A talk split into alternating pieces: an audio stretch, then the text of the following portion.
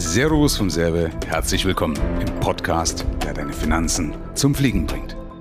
Michael, eine Frage. Sollte ich als Selbstständige in die gesetzliche Rentenversicherung einzahlen? Oh, ja, gute Frage. Da habe ich schon mal ein Video dazu gemacht. Also ich will jetzt hier immer nicht dazu neigen, Pauschalleist oder Pauschalaussagen zu machen, aber im Regelfall ist es nicht so. Ja, also da lohnt es sich nicht. Mhm. Ähm, wenn du, man, bei manchen wird man ja gezwungen, also wenn du zum Beispiel Handwerker bist, dann musst du ja 18 Jahre oder 256 Monate musst du ja einzahlen, aber dann danach könnte ich mich praktisch freiwillig versichern.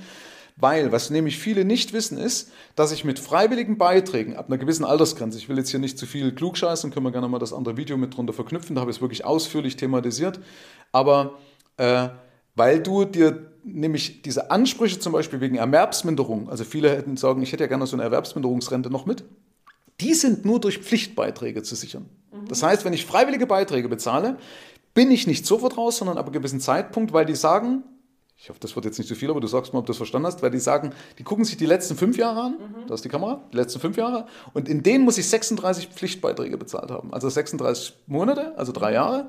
Das heißt, plus ein Monat bin ich raus. Also wenn ich dann praktisch nur noch 35 Monate bezahlt habe in den letzten fünf Jahren, bin ich raus. Also nach über zwei Jahren mhm. bin ich raus und habe keinen Anspruch mehr. Das heißt, dann habe ich nur noch die ganz normalen Renten, wie beispielsweise Altersrente.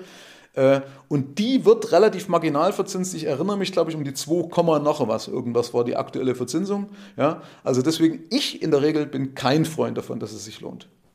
Okay, vielen Dank.